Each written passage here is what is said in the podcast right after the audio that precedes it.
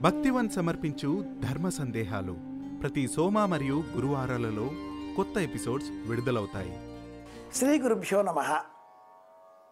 నిత్యము భగవదారాధన చేసేటటువంటి సమయంలో కొన్ని వస్తువులను మనం వినియోగిస్తూ ఉంటాం.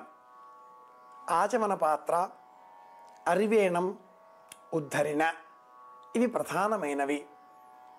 అరివేణం అంటే ఇలా అరచేతిలో నీరు పోసుకొని చేతి కడుక్కునే సమయంలో కానీ అలాగే ఇతర సందర్భాల్లో నీళ్ళు విడిచిపెట్టాలి కరిష్యే అన్నప్పుడు కానీ ఉపయోగించేటటువంటి పాత్ర. ఇది కాకుండా ఇంకొక పాత్ర కూడా వినియోగిస్తారు. అది పంచపాత్ర అని పేరు. పంచపాత్రలు అనాలి.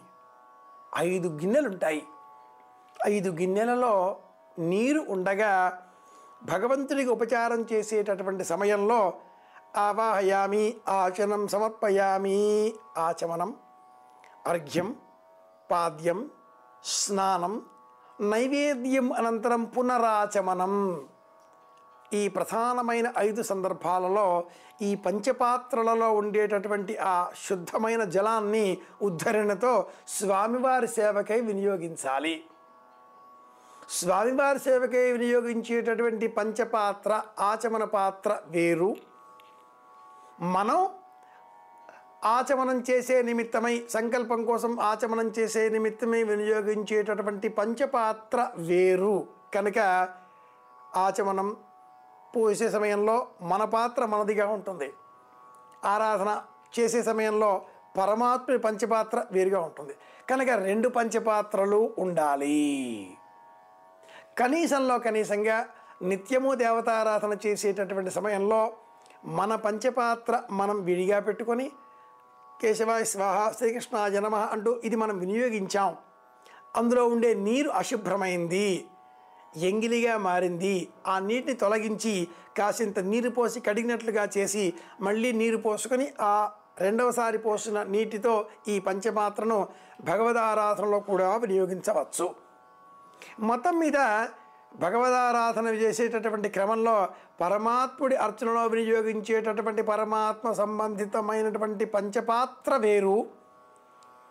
మనం సంకల్పం చేసే నిమిత్తమై మన కోసం వినియోగించే నిమిత్తమై మనం చేసేటటువంటి ఆచమనాధికారుల కోసమని వినియోగించేటటువంటి పంచపాత్ర వేరు.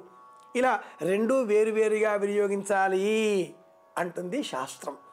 మన కోసం మనం వినియోగించేటటువంటి పంచపాత్ర ఒక్కటి ఉంటే చాలు. పరమాత్మ సేవలో వినియోగించేటటువంటి పంచపాత్ర మట్టుకు ఐదు గిన్నెలతో ముడిపడినదిగా ఉండాలి. అది కూడా పంచలోహాలతో చేయబడినదే మరింత శ్రేష్టం అని కూడా ఆగమ సూత్రాలు శాస్త్రాలు తెలియజేస్తాయి. యథాశక్తి పరమాత్ముడి మీ ప్రేమతో ఎంత శక్తి ఉంటే అంతగా అర్చన చేయాలి. కన్ను పోయేంత కాటుక పెట్టుకుంటామా? అలాగే రెండు గిన్నెలను రెండు పంచపాత్రలను మట్టుకు వినియోగిద్దాం. కనీసంలో కనీసంగా ఒకటి మన ఆచమనం కోసం రెండవది పరమాత్ముడి ఆచమనం కోసం. ఇలా ఆలోచన చేద్దాం. శాస్త్రబద్ధంగా ఆలోచన క్రమంగా భగవతారాధన చేద్దాం.